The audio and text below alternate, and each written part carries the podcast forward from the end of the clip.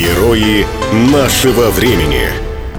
Ольга Мельникова из Самары по образованию биолог, но всю жизнь проработала менеджером. Два года назад она оставила работу и теперь посвящает себя уходу за детьми с тяжелейшими заболеваниями.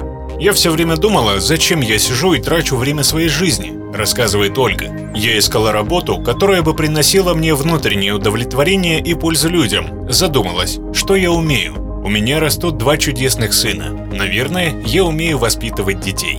Когда Ольге предложили работать с детьми-инвалидами, были опасения, ведь для этого нужны и навыки, и специальное образование. Но ее успокоили. За детьми есть кому присматривать, а вам нужно только с ними погулять. Это должно быть несложно. Так Ольга Мельникова познакомилась с благотворительным фондом «Евита», работающим с особенными детьми.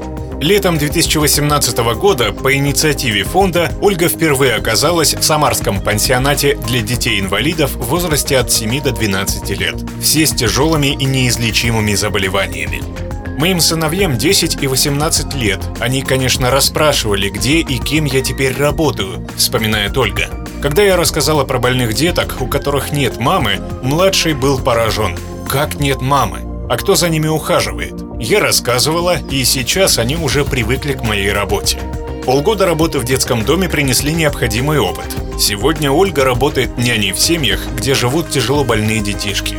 Первой ее подопечной стала трехлетняя Саша. У малышки диагностировали тяжелое поражение головного мозга. С необходимыми лекарствами, расходными материалами и специальным питанием ей помогает благотворительный фонд. Он же предоставляет няню первый раз мама ушла ненадолго. Нужно было справки собрать, документы какие-то оформить. Как это сделать с больным ребенком? Никак. Когда есть я, родители получают передышку. Многие уже забыли, что можно еще и поехать куда-то, чтобы отдохнуть. Когда в семье растет особенный ребенок, вся жизнь сосредотачивается на нем. Я на время освобождаю их от забот, и люди прямо расцветают, рассказывает Ольга Мельникова.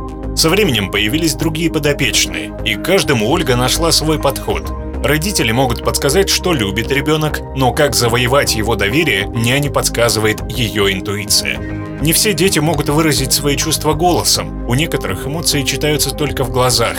Постепенно к этому привыкаешь. Но все дети, и больные, и здоровые, любят дурачиться. Когда Ольга Мельникова говорит о своих подопечных, ее голос теплеет.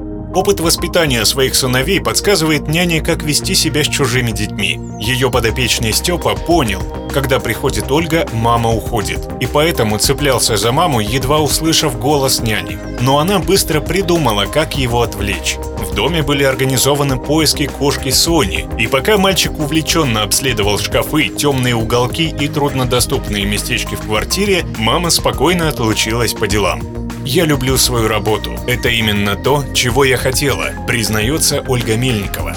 Правда, я мечтала работать дома, но не уточнила, что у себя дома. Высшие силы исполнили мое желание, поэтому работаю дома, но не у себя. Такая вот ирония судьбы. Герои нашего времени. Программа создана с использованием гранта президента Российской Федерации, предоставленного Фондом президентских грантов.